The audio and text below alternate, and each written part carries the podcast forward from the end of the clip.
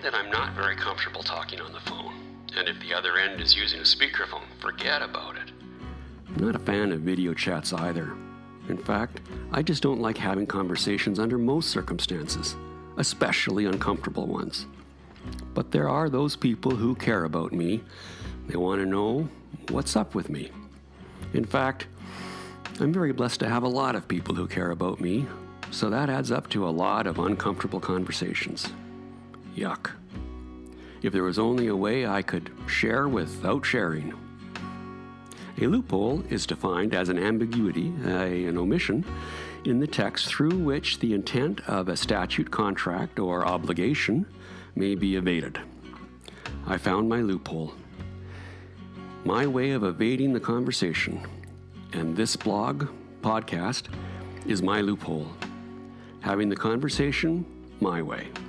I'm Colin McDonald, and this is The Conversation Loophole. In today's edition of The Conversation Loophole, get to know me in this brief autobiography that gives some context for the second installment of The Conversation Loophole that explores my trips as a psychonaut, travels with magic mushrooms. But first, some context. I started my growing up in Calgary, Alberta, till I was fifteen. After that, I finished my growing in Kelowna, British Columbia, where I spent most of my life. Dropped out of high school at seventeen and went to work at a local electronics retailer. My younger adult years were spent selling, installing, fixing, or operating consumer electronics. There's a whole lot of story left out here, including traveling for work to many third world countries, producing videos for one client, but for brevity, we'll jump ahead. After years of producing commercial multimedia projects and videos, I was hired by the local T V station and started a twenty-year career as a television journalist. At the end of twenty years, gathering, editing, and producing T V news, the company that employed me started to self-destruct. Seeing the writing on the wall, I volunteered to take a buyout and layoff. At the age of forty-seven, I was unemployed and well-skilled in a field that was, well, thanks to this new thing, the internet, redefining itself and definitely not hiring. I was happy in my marriage, my role as father to two young kids. We owned a comfortable home, lots of family living nearby. Other than being unemployed and having skills that had no current market, things were good. It was my sister-in-law, who was a professor at our local college, that suggested a program offered at her school might be exactly up my alley. Turns out she couldn't have been more right. The Network Telecommunications Engineering Technology program was perfect for me. I had to complete some high school math in order to meet the enrollment requirements, but that would be enough for this high school dropout to start his new journey. The program was really tough. Six courses where four was considered full-time, and there were additional courses that had to be completed after the first and second school years. Even though I had recently started treatment for A D D, I quickly realized I could not be successful taking six courses simultaneously when one of them was a high-level math. I put off the math courses till summer, where I could give them my undivided attention. This worked well. I was top of my class most of the time, finishing up in the top three. I also did very well with the summer math, completing both with an A plus. I worked very hard being a student. I found the role extremely demanding. It was also really rewarding. I had not experienced such a high level of success as a student ever before. In fact, most of my memories of school are of struggling and failing. I liked being recognized as a good student. I believe my success was a combination of my maturity and finally having my A D D treated. It makes me sad that I was nearly fifty before I had an A D D diagnosis and receiving treatment for it. What did I miss out on because school was such a challenge? Where would I be today if I had enjoyed similar successes in high school? After graduation, work did not make itself immediately available.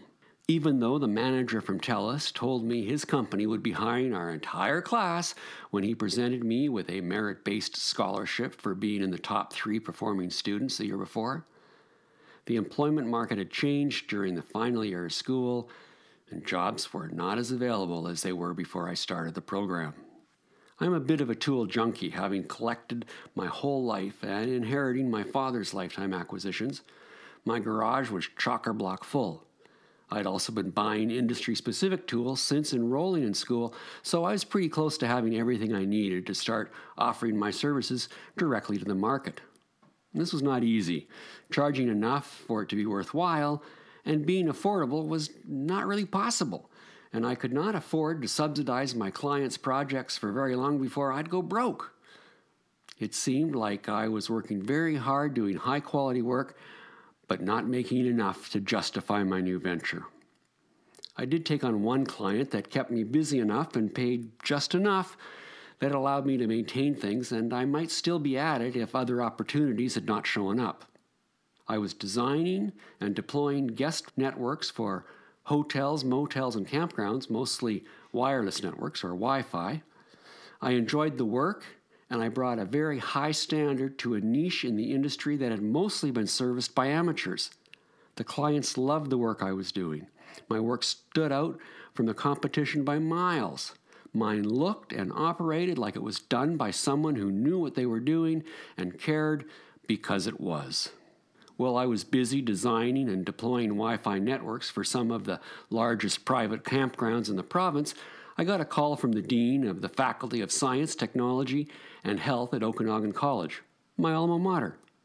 Phil Ashman was calling to ask me to apply for the role of professor in the program I had recently graduated from. Okay, strong language there. Professor is an academic rank that is bestowed by a university usually to academics that have obtained a P H D, a doctorate, and spend a lot of time doing research and publishing their work. But this was what the job title was, professor. I think it might have been left over from when the college was Okanagan University College, and the Faculty Association may have had it included in their contract. At any rate, this high school dropout was being offered a job as a professor. Holy shit. I applied, I was interviewed, and I accepted the job. I was now Professor McDonald, albeit a sessional one. This was a source of much pride. My mother had been a professor there in the R N program when I was growing up. My mom was an academic, obtaining her fourth degree after retiring. It must have been her that taught me, you're never too old to learn. My oldest sister had taught at O U C in the social work program before she followed it to University of British Columbia, when most of the academic programs had been pilfered by U B C. To be clear, the dean and those interviewing me and offering the job had no idea my family's connection to the institution. I was offered the role on my own merit. I taught in the Network Telecommunications Engineering program for the first semester for three years in a row, when an opening came up at the I B M company I S M that had the contract to provide the support desk to the local government health authority, Interior Health. I applied. The fellow doing the hiring and a number of the folks in the role of service desk agent, the ones about to be my colleagues, also graduated from the N ten program. I got the job. I wasn't a good service desk agent, but the job taught me a lot and reinforced much of what I learned in school, and I was able to continue to teach at the college. My schedule was modified to work around class and lab times. I S M had its service desk department in one of the Interior Health buildings, alongside much of the information management, information technology department of I H A. So I S M contracted for I H A and worked beside I M I T of I H A.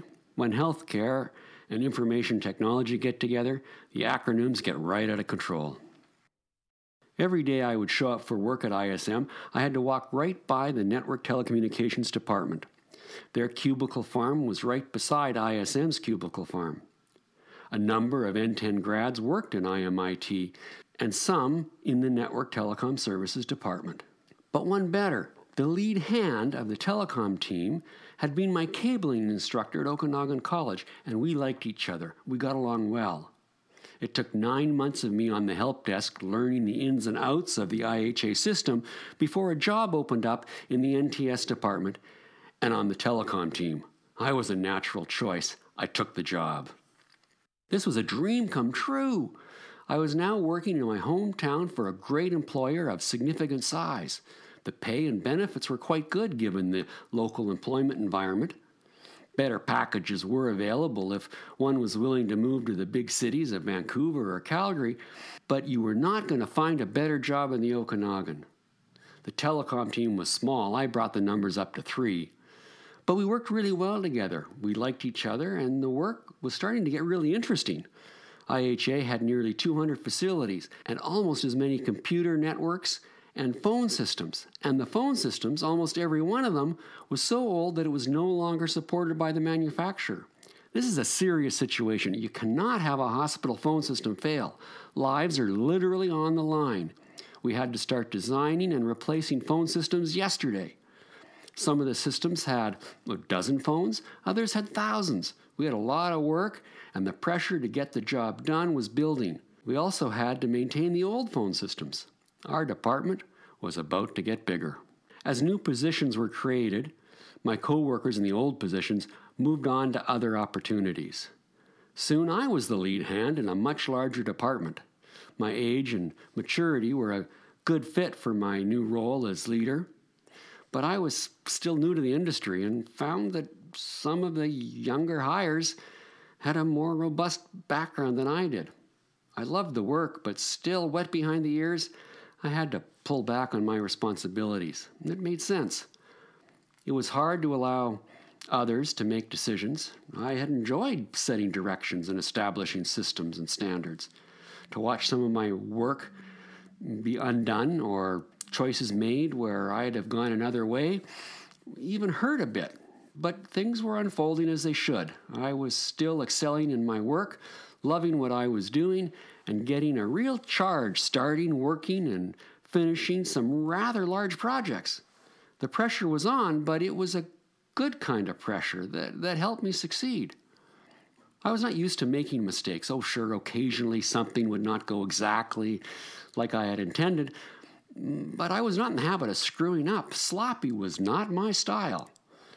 But that started to change. I noticed I was starting to make mistakes, silly ones, that often I had to confront newcomers to the department about. I was embarrassed. What the Sam hell was going on? It had been a couple of years since my neuroendocrine cancer diagnosis, where the oncologist had pronounced I had plenty of life ahead of me, eleven to twelve years.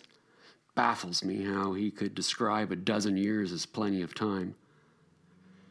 I had just started regular injections of lanreotide, a treatment intended to slow or stop the growth of my carcinoid tumors.